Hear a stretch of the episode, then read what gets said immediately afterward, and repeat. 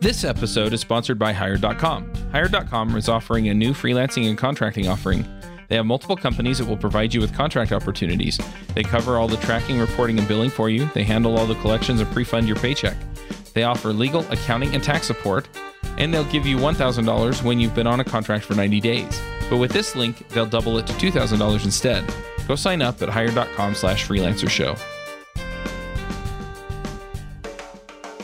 Hey, everybody, and welcome to episode 226 of the Freelancer Show. This week on our panel, we have Philip Morgan, Hello, hello. Jonathan Stark. Hello. I'm Charles Max Wood from devchat.tv. And uh, this week, we're going to be talking about podcasting for freelancers. Now, I think everybody on this call has and produces a podcast. At least Correct. one. At least one. Yeah. Yes. Does anyone on here have more than one? I had two until Monday, and now I have three. So, yeah. They're multiplying. Yes, they're like tribbles. Yep. I have five, so Yeah. I have one that's in hiatus and am working on developing a second one with a with a co-host. oh, nice. Yeah. Yeah, I have a few that I've been looking at starting. It's primarily because, yes, these shows, of course, I, I had the audiences and now I'm building the products, which is kind of backward. Hmm. But I'm thinking that I want to specialize a little bit toward the audiences that specifically need the products that I'm building for the rest of my audiences. Makes sense. Yeah. That's something we should discuss. Uh, Yep. which comes first, the audience or the or the monetization? Yes, kind of. Yeah, the audience, right. The, the monetization approach of the product. Yep. Well, let's start out with just I think a lot of people get to the point where they're just saying, "Look, should I start a podcast? You know, what are the benefits? Why why would you want to start a podcast?" Yes. Next question. Well, I'll dive in here. As folks may know, I'm a, I'm a big fan of evaluating how uh, a lead generation technique does in terms of building trust because for freelancers, for consultants, for people in the world of professional services, trust is really that critical factor in making a sale or moving somebody along from prospect to customer. So I think at least one reason podcasting can can perform really really well in that in that area. I suppose unless you're inherently untrustworthy, or uh, shifty is the word I think would have been used when I was growing up in the South.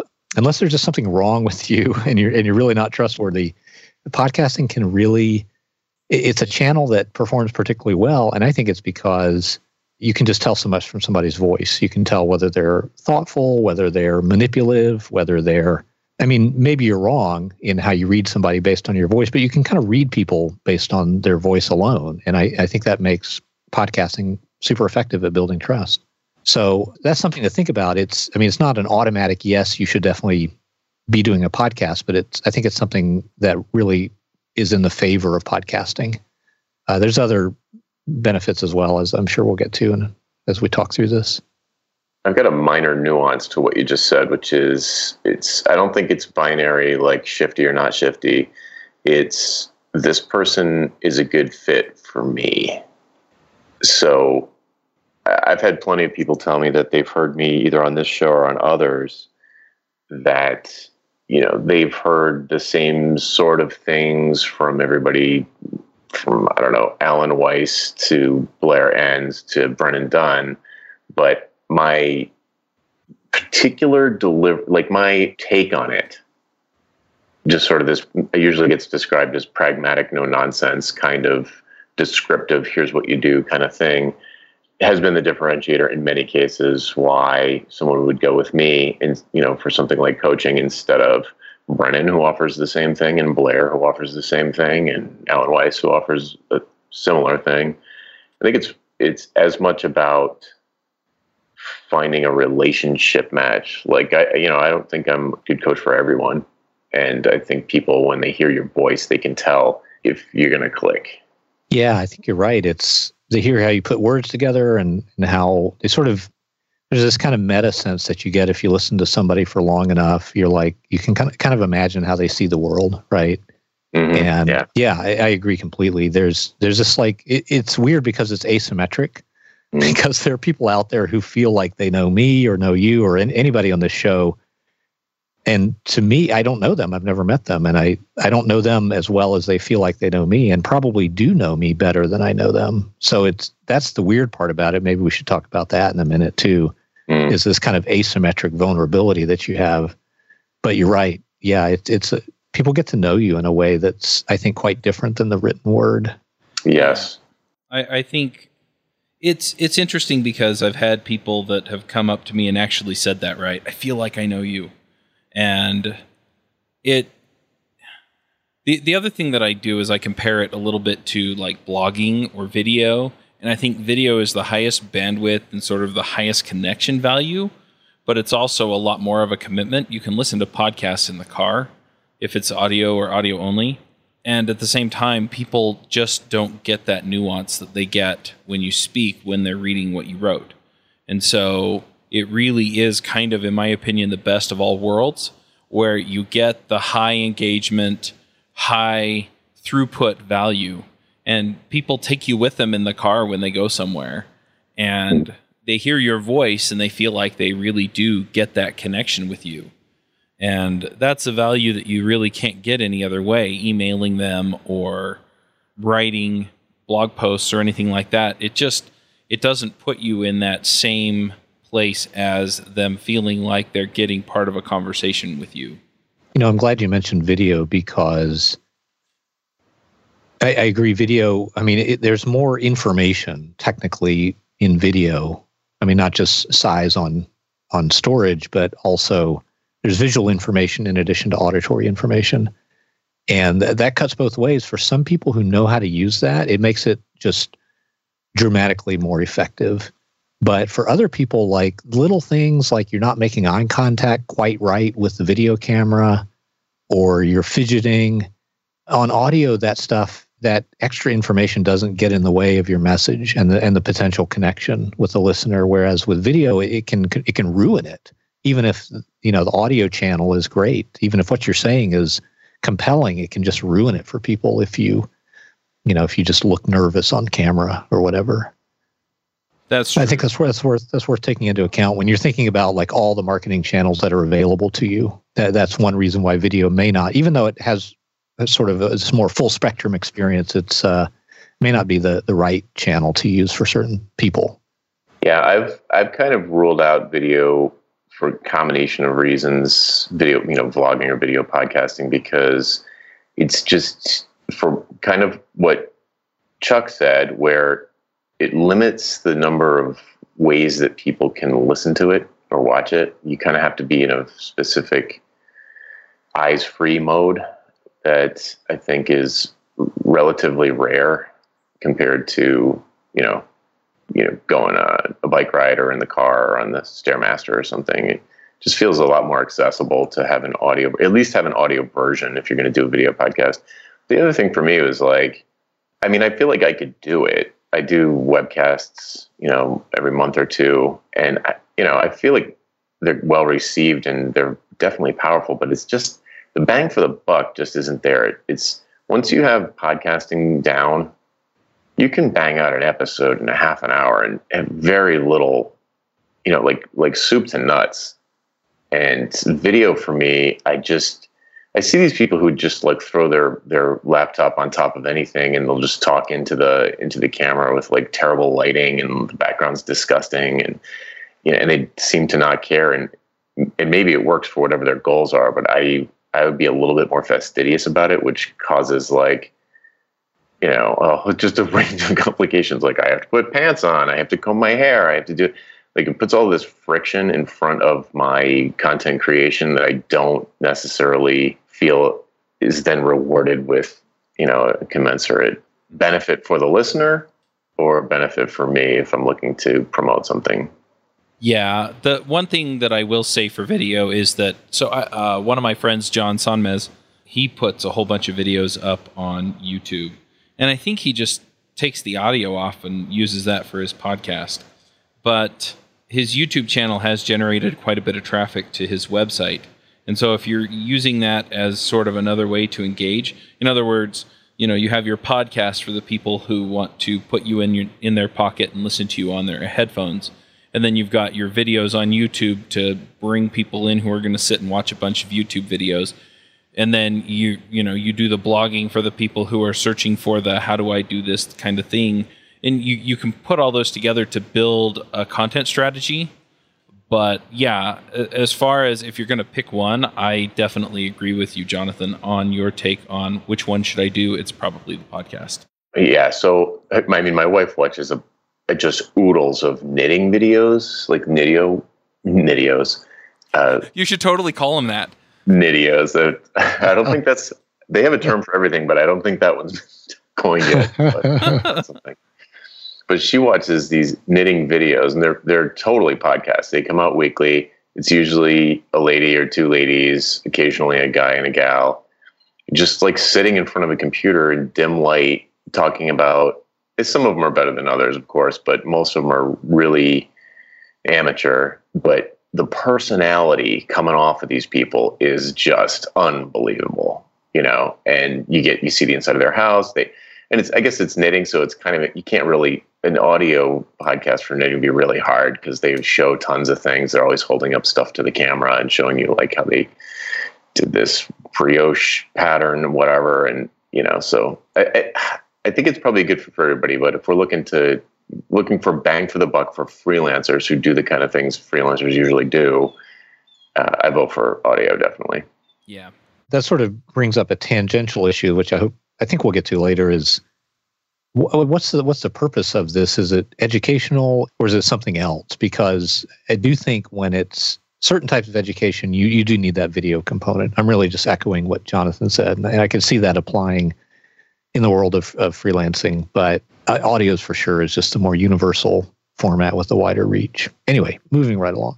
No, I, I think it's a valid question. I mean, what is the strategy, right?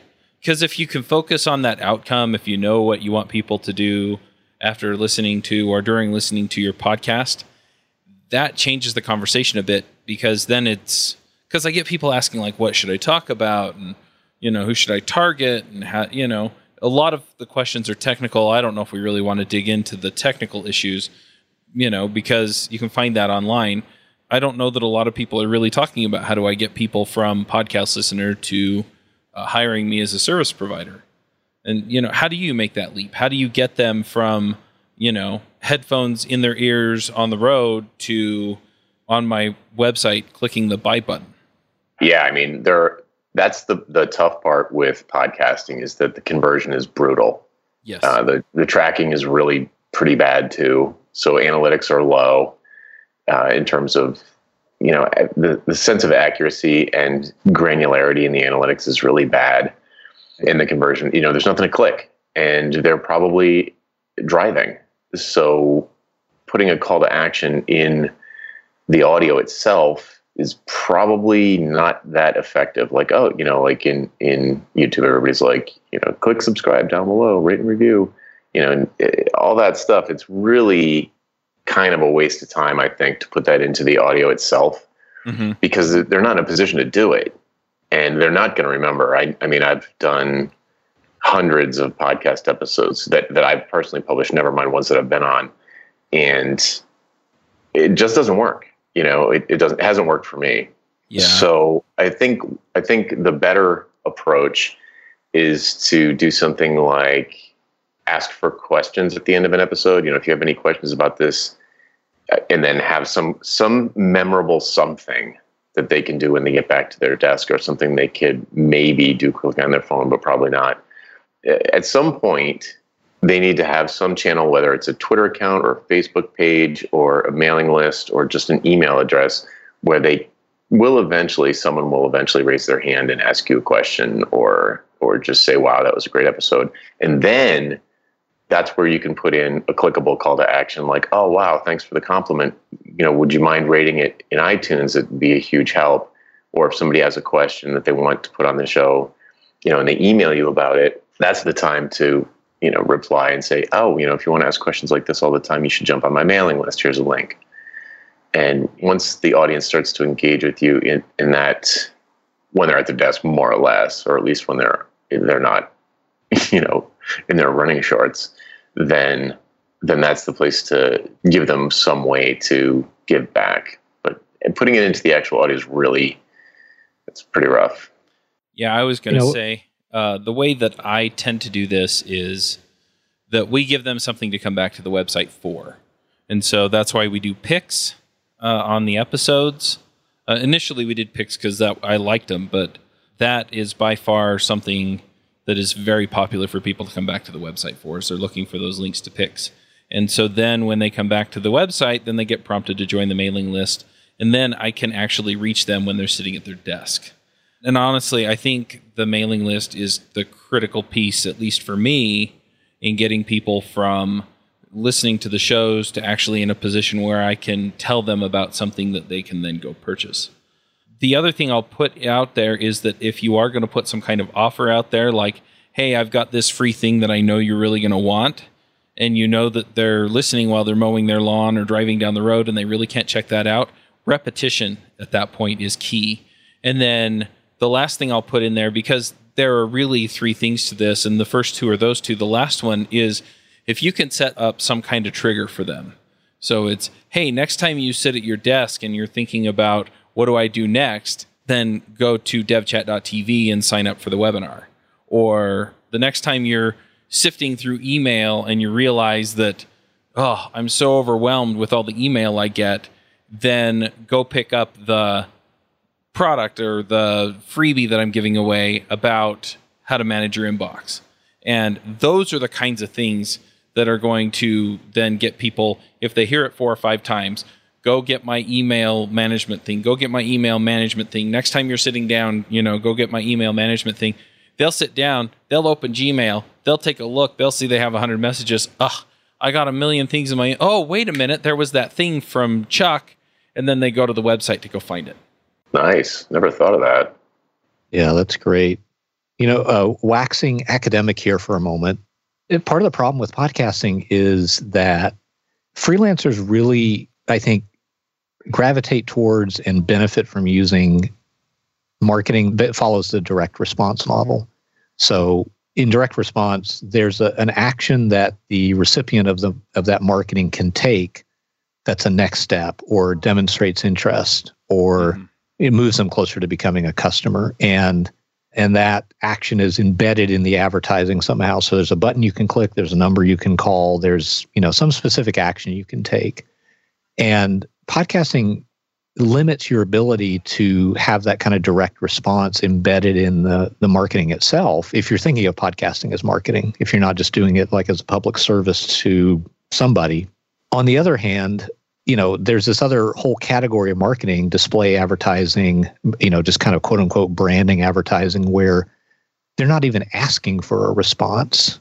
And you see that more like in the world of uh, big companies, fashion advertising tends to follow this model.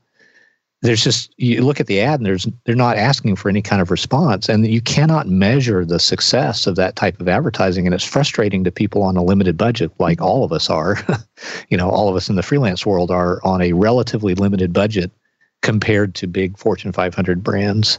They can, you know, drop millions of dollars on an ad campaign with no measurable effect, and it doesn't seem to bother them that there's no way to measure it. So that's part of the problem is that podcasting kind of spans both of those worlds of unmeasurable response. That's what Jonathan was talking about. And, and that brings up this question of is it good for freelancers? Chuck, some of your ideas about dealing with that are the first time I've heard of them, and I think they're great. They're fantastic. I, I talked to, uh, gosh, I'm forgetting the guy's name. One of the guys behind Podcast Motor, a uh, Mhm. Very- Hewitt. very fine, yeah, Craig, very fine uh, podcast editing service, a friend of the show, I suppose. Uh, And, editor of the uh, show, as a matter of fact. okay, there you go. Hi, Craig. My question to Craig was What are people using as a call to action on podcasts these days that seems to be particularly effective? And he said, It's less and less of a specific pitch for something, which is, again, that specific pitch is more the direct response model that we in the freelancing world tend to favor and are frustrated that we can't use successfully with podcasting. And it's more of an invitation to join an ongoing conversation, which is kind of what Jonathan was hinting at and sort of what you were hinting at, Chuck.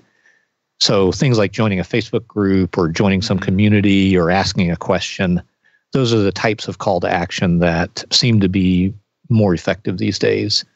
So in, in that sense, podcasting is kind of it has to have a context in a larger system of moving somebody from anonymous person to client or customer. Or, or it's said another way, podcasting can't do the whole thing for you. I Right. mean, maybe it can in some cases, but it's it's not maybe not smart to rely on it to do all the heavy lifting of moving somebody from never heard of this guy to going to hire this guy to do thousands of dollars of work for us. Yeah, I mean that being said, I have run across, in fact, a couple of my first clients when I first went freelance. I mean, they listened to my show about Rails, and then they watched a video series that I did about Rails, and then they came to me and they said, "We want to hire you to do Rails," and spent thousands of dollars paying me to write Rails code. But I'll tell you, that was relatively rare. I think I got two jobs that way, and the rest of them were, you know, somebody would listen to the podcast and they'd listen for a long time, and then they'd hear me ask, you know, for do you need help, and then they'd come hire me, or they would talk to somebody and somebody would say, well, I listened to this podcast from a guy that does freelancing and things like that. And so it definitely pays to let people know what you're capable of doing. But yeah, it's typically the other things. You know, they've been on my mailing list for a while and they've heard from me and they've done all these other things that kind of get them to the place where it's where I finally give them the pitch. Do you have this problem? Why, yes, I do. Well, I have the solution. Well, great. I think I'll hire you. Right, which is kind of no different than I mean, in in that sense, a podcast is acting like a referral Yes. for you. It's it's it sort of has the same dynamics as business owner A says, "Oh, I need a Rails developer," and asks their friend, business owner B, "Do you know of a Rails developer?" And they get a, ref- a referral to you. The podcast is kind of acting that same way. Yeah, I'll also point out though, and this is a mistake that I see a lot of people make because it's a mistake that I made, and that is that I was podcasting to my peers, not my customers, by podcasting to programmers. And so when I was out there trying to find freelance gigs off of that, it had to be a referral because, um, you know, and sometimes the referral was, oh, I'll talk to my boss and see if you can join our team and augment our team. But that was the closest I got to actually directly addressing anybody who was going to hire me. There's another aspect in addition to the the marketing that's sort of like referral is that once someone is talking to you, if they listen to the podcast, you are dramatically differentiated from anybody you're going to be competing with. That is so if true. yeah, even if you are competing with anyone, it's it's like a super warm lead, if not hot lead. Uh, if somebody contacts you for work because, or you know, if they're a fan of the show and they need what you have, you're probably the only person on their list, Mhm. and it's really just a question of can they afford you and are you available. That's been my experience. I mean, the people who have well, actually, I can I can flip it around the other way and say it's been that way for podcasts I've listened to. So the very first podcast that I got completely addicted to was Boag World by uh, Paul Boag and Marcus Lillington.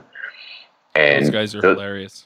yeah, they're a riot, and they were like rock stars to me, Mhm. you know. And eventually, I can't remember what it was for. I think I needed some sort of a website teardown or something, and I paid for a Skype call with Paul, and I was like borderline starstruck, you know. There was no, I wasn't shopping around for other people. Like, oh, okay, let me get the price from Paul and like see see what the other prices are around the internet. I was like, he gave me the price. I was like, I can afford that. Done. hmm I think it dramatically decreases the shopping around factor. Yep. On a similar vein, um, I'll also point out that there were people who I either approached or they approached me because they got my name from somewhere, and we start talking, and I'd mention that I was the host of Ruby Rogues or that I had been doing the Teach Me to Code screencasts. And so then they would go and check that out, and they'd come back and go, like, all of a sudden, everybody else was off the table because they went and they saw this body of work that I had and realized I'm not just talking to somebody who can solve my problem. I'm talking to somebody who teaches the people that would solve my problem how to solve my problem. Yep. And I think that's an argument for doing a podcast to your peers rather than to your clients. I'm not saying you should, Mhm. in every case, you, you should do one or the other. I think there's evidence on both sides. I guess this is the time for me to trot out my new favorite recent meta statistic, which is comes from not the most scientific of sources, Reader's Digest. It's a it's a poll of the hundred most trusted people in America, and, and I'll just summarize this so I won't go through the whole thing. But seven of the top ten most trusted people in America are entertainers, like actors, actresses, that kind of thing. Mm-hmm. And the most trusted politician is Jimmy Carter at number twenty four. The most trusted uh, religious personality is Billy Graham at number sixty seven, and people who are in the world of entertainment, storytelling, and pop culture are highly overrepresented on this list compared to more quote unquote authoritative personalities. So to me, the lesson is if they're a fan of your show, you're probably the only choice in their mind. And there's something about that repeated exposure that someone's there consistently every week in your ear holes um, you know, there's just something about that that really does build up trust, even if you're not just listing out facts or doing groundbreaking research, even if you're not, you know, the most authoritative authority in your field, you can still become the most trusted person for a particular listener of your show. Mm-hmm. I think that's very powerful. Yep. So uh, I kind of want to change tactics a little bit because, well, it's it's along these same veins, right? I mean, you're telling the story, you're uh, framing the narrative, and you're. I don't talk about people's ear holes in public, um, but you know they're listening to you, and yeah. So then the question becomes, well, then what do I talk about? And oh, good one. Mm-hmm. Yeah, yeah, and it, I mean that's probably besides the okay, what do I need to start a podcast? You know, and it's like a microphone and a website. In a nutshell, that's all you need. It's okay. Well, what do I talk about? Like, I don't even know what to talk about. I know what not to talk about. Well, I think Everything. the first question, yeah, right. The first question is who, who are you talking to? Are you talking to your clients or your, your peers? I guess we've kind of already discussed that, but that that the first level of narrowing down, right? Oh, absolutely. And Jonathan and I are both, uh, I think, raving fans of having a strong, somewhat polarizing, contrarian point of view. What would you say? Would you agree with that, Jonathan? Hundred percent. Yep. Yep. So I, have been talking to a number of people about this lately. They've been saying, "How do I develop that?" Because um, I remember being in this place when I started out freelancing. It's you, you sort of lack the confidence to get up to stick your head above the crowd and say, "You're wrong," and here's why you're wrong. And not that you would come across that way, but there's a sort of feeling that you're doing that when you when you are like calling out bad practices in the industry or saying this is a bad idea, you should do this instead, you really feel like you're you're setting yourself up as some kind of uh, false prophet at first, and then you get more comfortable with it. Um, or, or pariah. I mean, right, right. So it's like, yeah. Uh, that's a where does a contrarian view come from? That's an interesting question. I, I, mean, I have some specific questions people can ask themselves to generate specific topics. Oh, like there's always some kind of hype train going on in any industry, right? There's always something that's like of the moment that people are excited about. And that's a way you can start to focus your thinking on sort of contrarian ideas. Like, is is there something that's fundamentally flawed about the hype train and where it's headed? Is there something that it's leaving out that's important? Is there some risk to it that people are not aware of? These may not be like become your big mission in your business, but they can certainly be topics that are somewhat contrarian uh, that you can start to incorporate into something like a podcast or even email marketing. Mm-hmm. So, I mean, looking at the hype train, looking at the common mistakes people make, looking at the sort of uh, forgotten fundamentals of success that people are ignoring. And when I say success, I don't mean success in life, but you know, success in programming or you know, success in whatever your discipline is, right? those those are some ways that I've been suggesting people think about generating contents that are somewhat controversial or at least have a specific point of view. That is good advice. I, I would throw in a word of caution though, because you don't want to just use that as a tactic without any real underlying passion or mission or something. Like you need to believe the thing that you're questioning, I think, or or you're in for a very short ride you know, you, you just be that gadfly that's always just saying everything stinks and everybody's always wrong. And, you know, because the hype train does, isn't going to last forever on like you know whatever the flavor of the day JavaScript framework is or whatever. So, I mean, I guess it's a strategic decision about how evergreen you want your content to be, which I guess is what I'm talking about here. So, if you're not careful with that and you just look around and you're like, um, I'm just going to say mobile's not important, you know, for your business. Like, you don't need to worry about mobile. That's there's my contrarian position.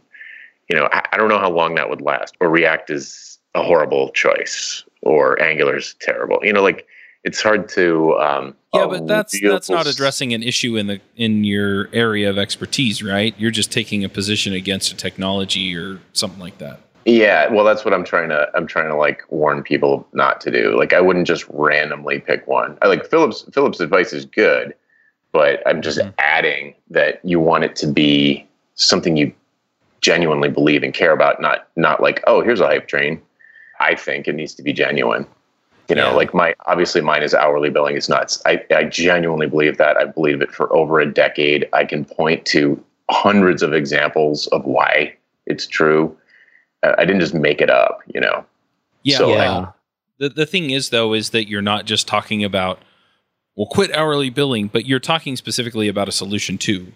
And so your your conversation isn't so much about hourly billing is nuts you kind of make your case and then the rest of your conversation is here's what to do so that you don't have the pain that comes with the hourly billing. And mm-hmm. I, if you can make a message like that where hey look you know this is a problem you probably didn't even think you had and now that you recognize that really is painful you know here's here's a way around it. Yeah that's absolutely true.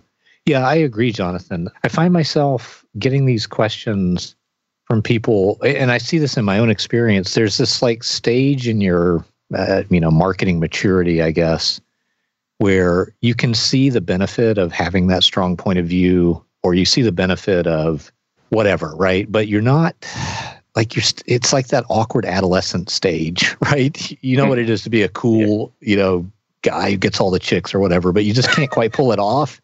Mm-hmm. And uh, you just have to kind of fail your way forward, I think so I just want to add that context. Like that's where where I'm coming from when I uh, when I tell people to do this. I, I am definitely saying to experiment, mm-hmm. and some stuff's going to stick and some's not.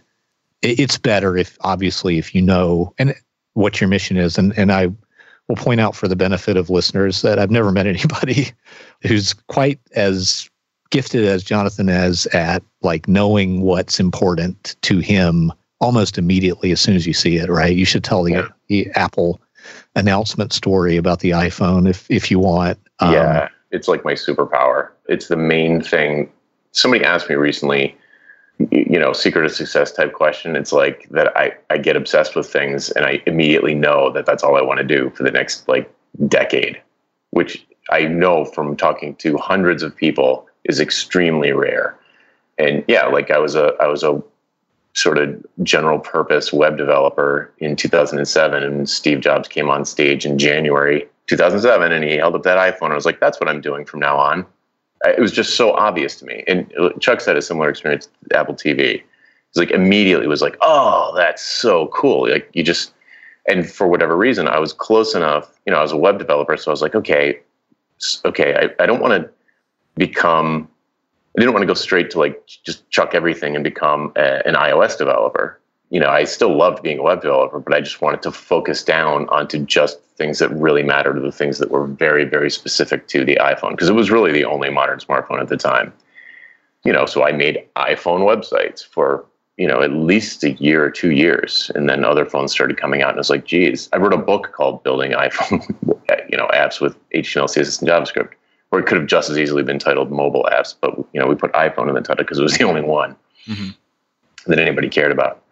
But yeah, but I I consider myself very fortunate to have I don't know that like a quick obsession gene uh, where I can I can obsess over something very quickly to the exclusion of all other things, and eventually I'll get to a point where you know like that mobile thing for me has really not only do I think the industry's plateaued and gotten very just gigantic. You know, it's just the hugest. It's basically the center of computing now. In a lot of ways, it is. Yeah. So you know, and it's kind of the allure is kind of gone for me now because it's you know it was this pond and now it's the air. It's like the water everywhere you look. You know, and it it somehow has lost some of the appeal. It's almost like that that band that you loved because you were the first one that discovered them, and then now they're famous and they're just not as cool anymore, or something. I don't know. It's like now that it's so prevalent, it's less interesting to me, and I find myself more interested with things that are maybe it's more cutting edge. I don't know. And certainly lately, it's been business topics for people who care about technology. Yeah, so it's it's hard. It's if you don't automatically have that, it's really hard. So I think the best thing to do to help you find that is to you know look back at your passions like if you if you found yourself with a saturday to yourself what would you do you know knitting playing guitar cycling rock climbing you know find a way to apply your existing skill set to perhaps to a vertical that uh, involves your passion you know, it, it, at least you'll be hanging out with people that you totally dig. you know, and if you do have to fly to a client site, at least it'll be someplace cool that you want to spend an extra couple of days. But it is hard to counsel people about how to figure that out if it doesn't come naturally. I haven't found a great way to do it.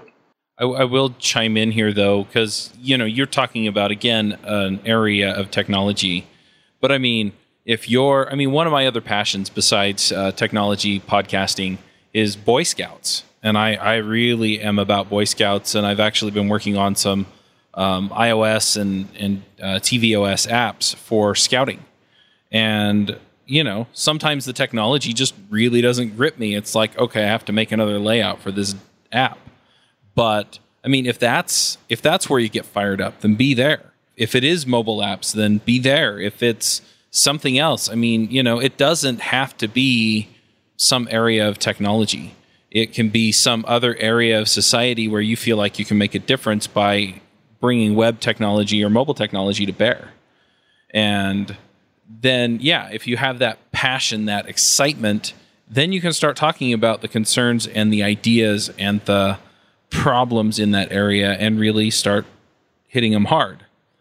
So, one thing that I have an example on is I've been working on a book for new programmers on how to find a job which really doesn't apply to this market if you're freelance unless you're trying to find a job, a full time, you know, W 2 job. But at the same time, you know, I'm going to start. I've been working on it for a while. I haven't quite pulled the trigger and started recording yet, but I've been working on a podcast for new programmers.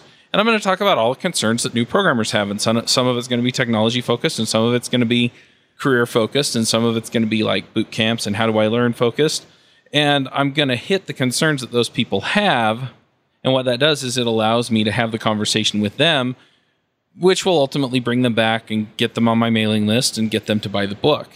And yes, that is one of the reasons why I'm doing it. I also feel like I can help people there, and that's another reason why I'm doing it. But it's something that I'm excited about, and it's an area I feel like I can make a difference in, and so that's where I'm going with it. And, you know, just to give this kind of full example. So it's not about an area of technology, it's about a segment of a market that I serve. You just nailed it with I'm excited about it. Pick something you're excited yep, about. Absolutely. And just to point out, that's the other sort of uh, meta category of topics is stuff that's interesting to your clients. And personally, I think those are, I think there's, again, there's value in both approaches. Like having a podcast for your peers can work uh, having a podcast for your clients can work also. I tend to favor having a podcast for your clients because then you're getting at least getting practice speaking to the people who would be hiring you, and, and I think yeah. that's a valuable skill for any freelancer or just self-employed person to develop. Just wanted to point out for folks like that's that's that kind of second category of podcast topics. Yep, I'm going to use this to segue into something else, and that is that you know, so you have the podcast for your clients. It seems like it's pretty obvious, right? And you can pull stuff out of the conversations you're having with your clients for your podcast and vice versa. But if you have a podcast for your peers already, I mean, I did Ruby Rogues for, man, we've been doing that for a little over five or six years now. I think we're five and a half years. But I was in a position where I had these podcasts for my peers, and they really weren't yielding that many new contracts. So, what do you do if you have that podcast for your peers and it's really not paying off for you in finding you work? And I have my own experience here, but I want to hear what you guys have to say.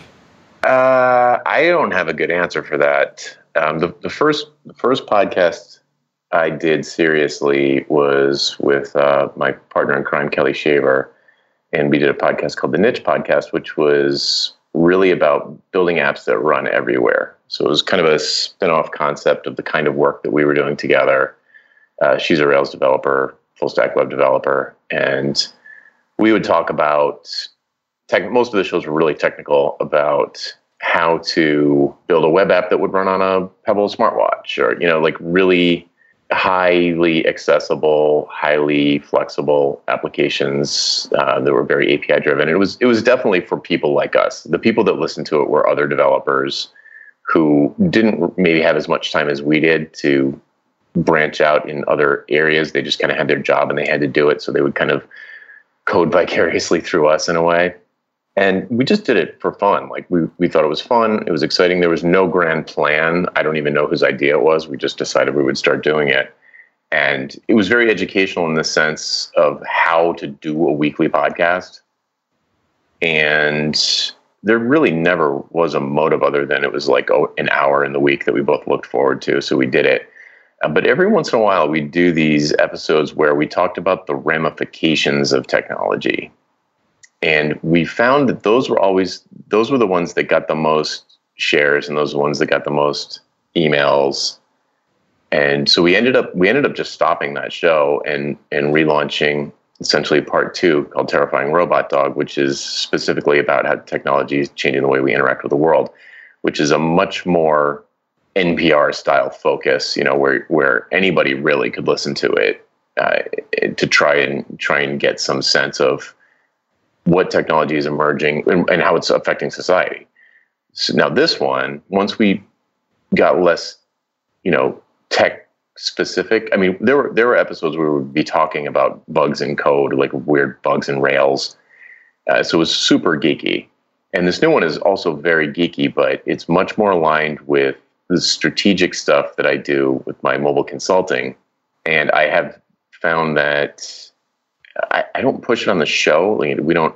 I don't say like I do speaking gigs or whatever, but it's prominently featured on my website. So if anybody Google's me, who's listening to the show, who listens to the show, and they find really search for anything about me in terms of mobile tech, then it's back to what we talked about earlier, where it's like there's just they're not even looking for anyone else. If I can't do the job, they'll ask me who who should we look for. You know, if I'm booked already or something, mm-hmm. they'll say, "Oh, could you suggest someone else. Like they don't even know what to Google, you know? Right.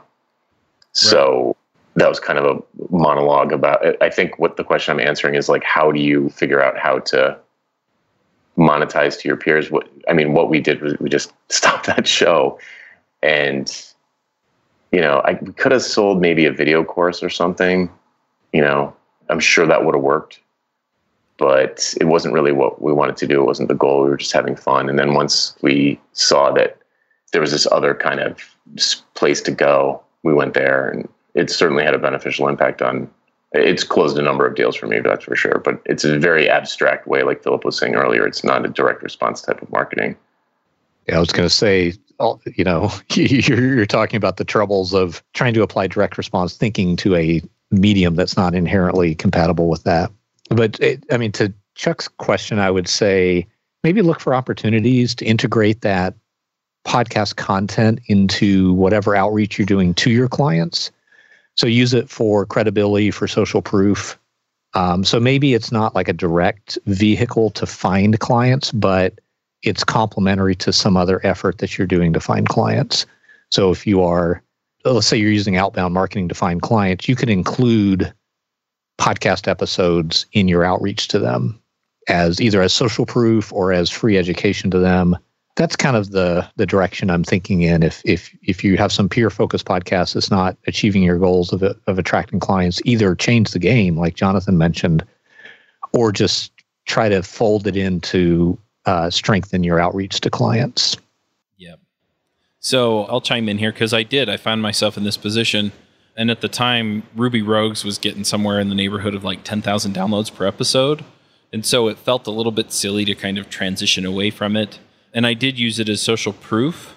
But one other thing that I started doing is I started, and this came out of, in a lot of ways, people reaching out to me and basically asking how to give me money.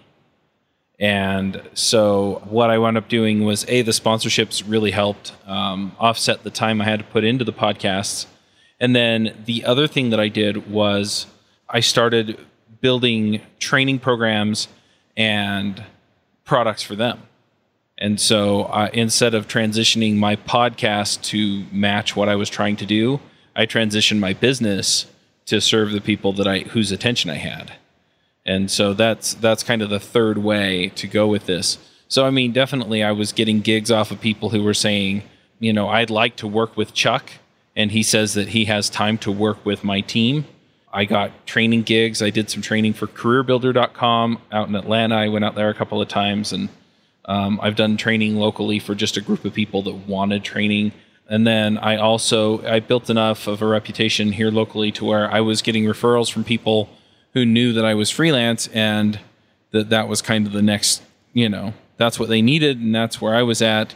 And people knew that I had the expertise because I had built up, you know, that reputation through the podcast. But yeah, ultimately, what I've done lately is I have transitioned toward um, building products for programmers. So I do the remote conferences.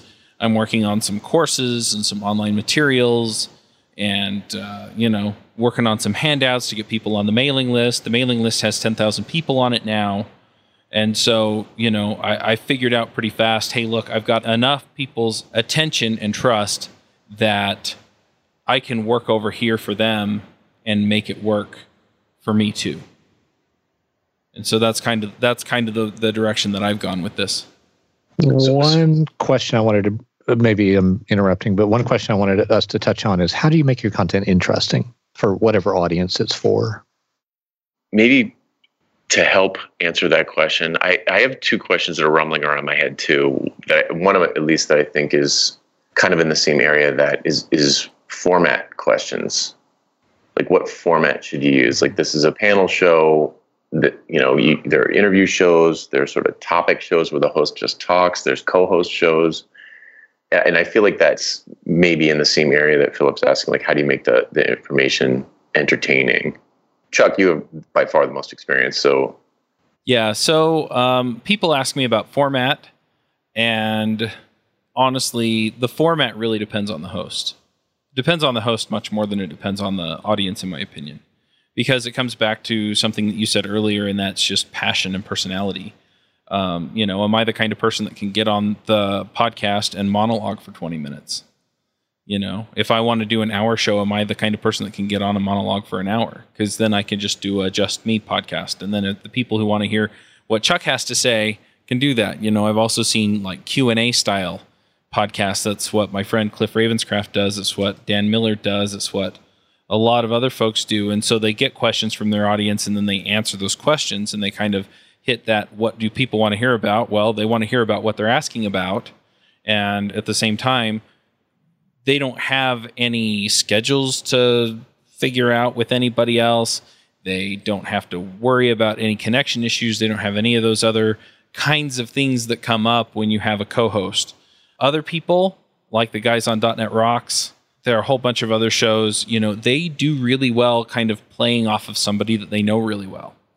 And so the you know, they'll bring a guest on, but there's kind of this inside conversation that's happening week after week because you have co-hosts, you know, and then you have a guest that comes in and kind of brings some other flavor periodically or every week. Um, and so you can kind of look at it that way as far as, you know, whether you're going to do interviews or whether you're going to have guests on your show or whatever you know, John Lee Dumas, he likes to talk to other people. And so he, Entrepreneur on Fire, is interviews. And he knows what he wants to know from them. And so he has the same questions he asks people week to week or day to day. And so, you know, that works out for them. You know, and then you have the panels. And I like the panels because I like having kind of a nuanced conversation with people who have a different experience from what I do. And I like bringing experts in, the same experts week after week, so people can kind of get to know them and recognize okay, there are a whole bunch of experienced people on the show that I can get a whole bunch of value out of. And so that's the direction that I've gone because I, I, like the conversations. I like the banter that uh, goes back and forth. People feel like they're part of the conversation. And so I like that. What I recommend to people is that they just they think about it they think about their personality they think about the types of conversations they like to have the types of podcasts they like to listen to, because that's also a good indicator. And then try it. The thing that's really funny is that people are like, well, what if it doesn't work? I said, then reboot the podcast. It's it's not it's not a permanent decision.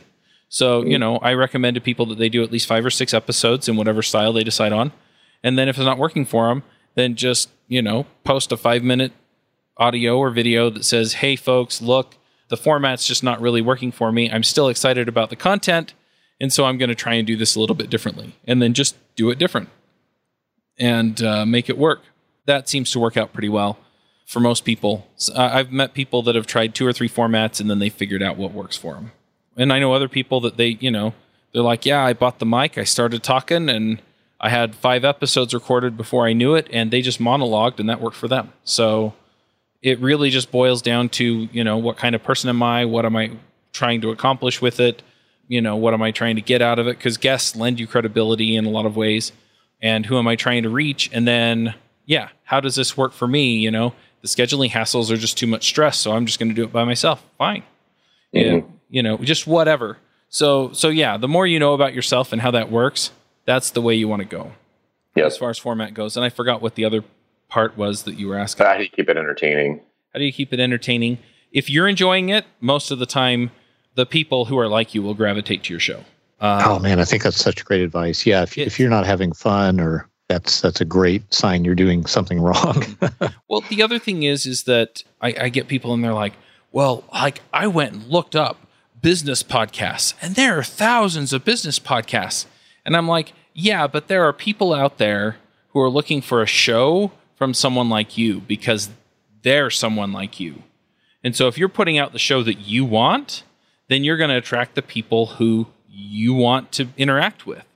I mean, you might have to do a little bit of work to get the word out and things like that, but people generally gravitate to the types of shows that are about and for people like them.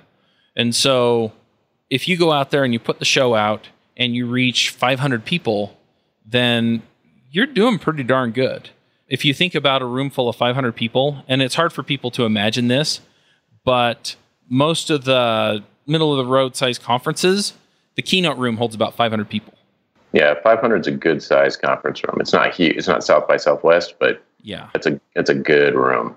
So, I mean, if you think about that on, in those terms, you're reaching that many people. And just think for a minute, okay, well, what if you say something that has an impact on somebody? Like they get an idea from you about how they can improve their career or how they can make more money or how they can make a difference for somebody else or whatever.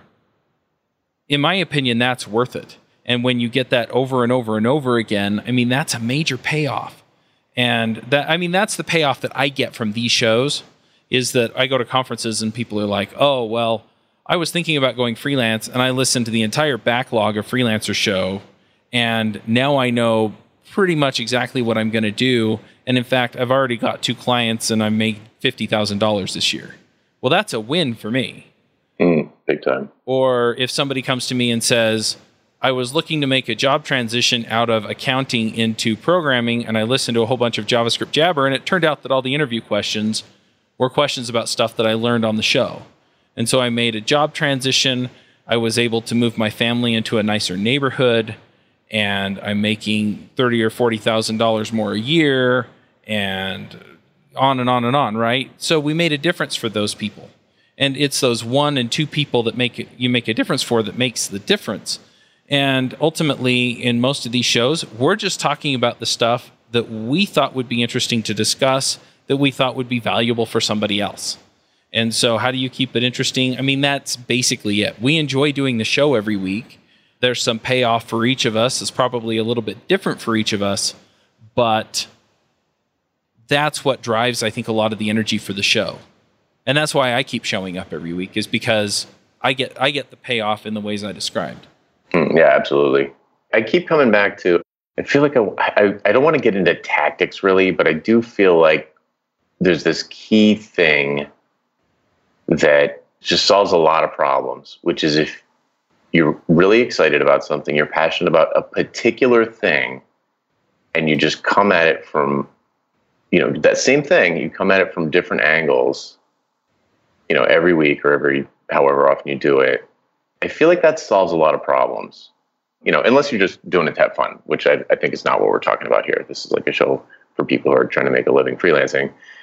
I mean, obviously, if you're just podcasting for fun, that's different. But if you're podcasting for your business and you want to make an impact, a specific impact on people's lives, I think knowing what the show is about, I think is pretty important. And Yes. if, if you have that, then the episodes are all going to over, you know, if, if it, you know, it's a big success and you stay with it for a year or two years, you have 50, 100, 200, 300 episodes, they'll all hang together. Like they'll all make sense together. And the same person can actually listen to the entire backlog, like you just said, Chuck.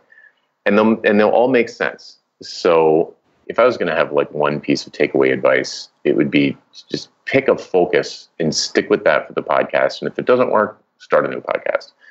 But if it does, I think you'll be increasing your chances that it will. And then if it does, you know, as you create more and more episodes, they'll make sense. Naturally, I agree, and I feel like Jonathan, you if you just take out the word podcast, what you're talking about is really true of, uh, like self-employment, right? It's like Mhm. the more uh, feeling of connection you have to being able to make a specific kind of impact on i mean the world is really too large but on the subset of the world that you can you can influence through your work and even through your marketing a lot of questions do really take care of themselves Yeah, I mean, thousand true fans, right? You know, the Kevin Kelly post hmm doesn't need to be. I mean, Chuck's numbers are ten times higher than than anything I've had on my other two podcasts, and the new one I just launched is, you know, well, maybe a couple hundred subscribers so far. But that's, I mean, I'd like it if it was getting ten thousand downloads a week. I mean, that would be nice. I would feel like I was helping more people. But it doesn't need to be. I don't think, for, Yeah. from like a business standpoint, it doesn't really need to be. Well, and the other thing is, is that so I have a friend, and I've promised him I wouldn't divulge his numbers, but let's say that he he has uh, between 500 and 1,000 listeners, and he makes easily, you know, two, three hundred thousand dollars by selling products to his audience. Um, they're usually videos or courses, and the course is not cheap if you buy his course. But I mean, honestly, if you're looking to build a business off of that and you can get enough people who are excited about what you're doing, you don't need an audience of 20,000 people or 50,000 people or 100,000 people. You can do it with a few hundred.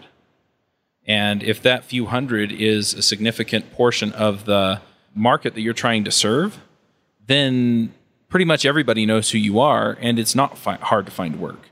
And so I think that's the other trap that people fall into is they get it in their head. I mean, you know, Jonathan saying, yeah, you know, some of Chuck's shows have 10 times the audience that mine does. But the fact of the matter is is that if you have enough of those excited people in your audience, you can do it with 200 or 300.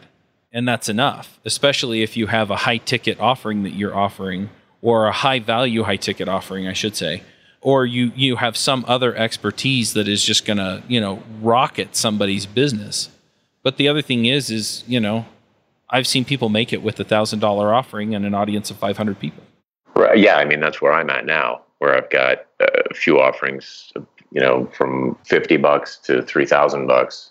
And so this new podcast that I launched is, you know, I'm sure it's no surprise. Like, obviously, I hope that people end up uh, liking the content and trusting me, and, and maybe considering buying some of those products if if they feel like they're going to improve their lives.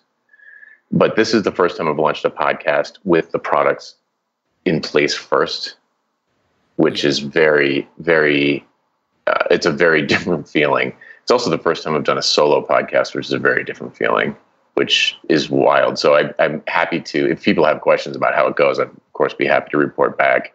But uh, it feels like, you know, we had a, a show a while back where people are asked like, how much should you share? And we were all kind of like, let's share everything. yeah you know, just share everything. And that's my approach here. Like with the podcast, I'm going to give away really all the secrets.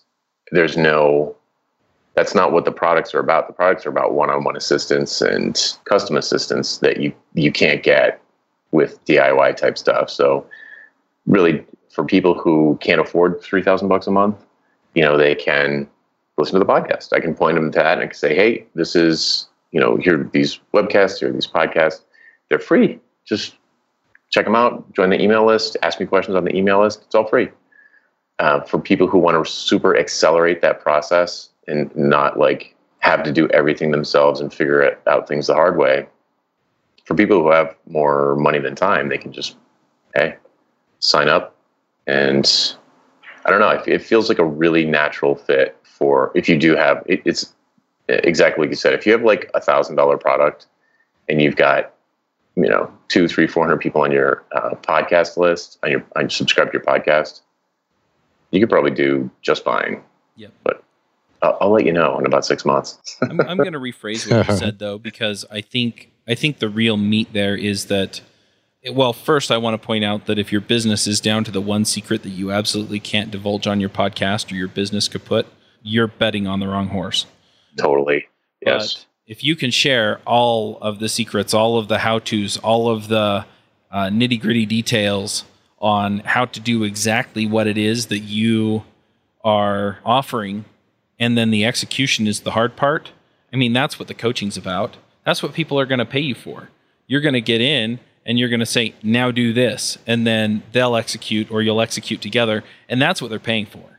That, you Yeah. know, that's, that's the payout right there.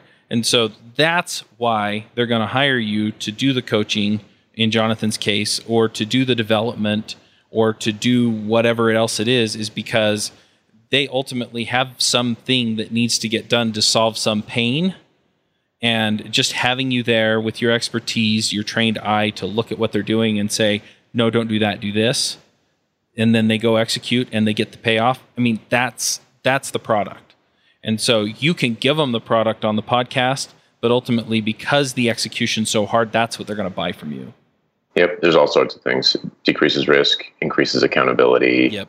Uh, the specificity is much higher. You can get, you know, generic guidelines and advice are one thing, but you know, actually looking into somebody's pipeline and finances and home life, and you know, you can get really, really, you know, specific about what you would do in this particular person's case.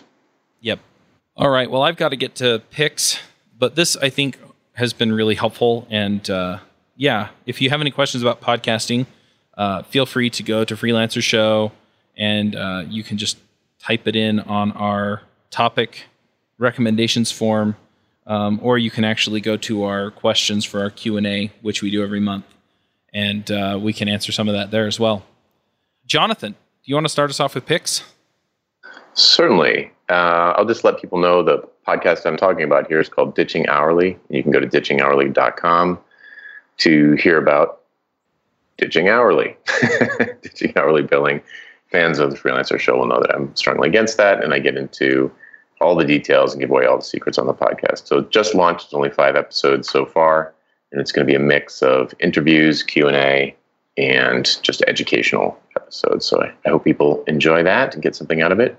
Another thing, this is sort of random, but it is, I guess, podcast related. I heard a fellow named Todd Tresidder talking about financial independence on Brennan Dunn's podcast. And he just, I mean, I've heard, you know, financial investment people online are just like usually the worst of the worst, like standing in front of a Lambo and talking about, you know, whatever, like with a lot of money in their hands.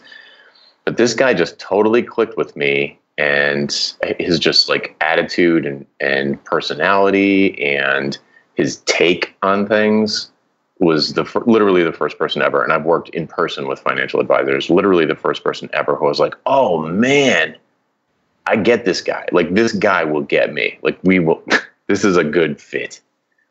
And he had a course you know it was like five or six hundred bucks and i ran to sign up for it because it was just like you know you know from the podcast. So so folks i would get i guess my recommendation is to check out the todd tresidder episode of the double your freelancing podcast and if you dig todd's shtick and you're interested in how to save some of that money that you're making then uh, you can check out his stuff at financialmentor.com but I've, I've been super super happy with it it's like the perfect thing for me so there you go Very cool. Philip, what are your picks?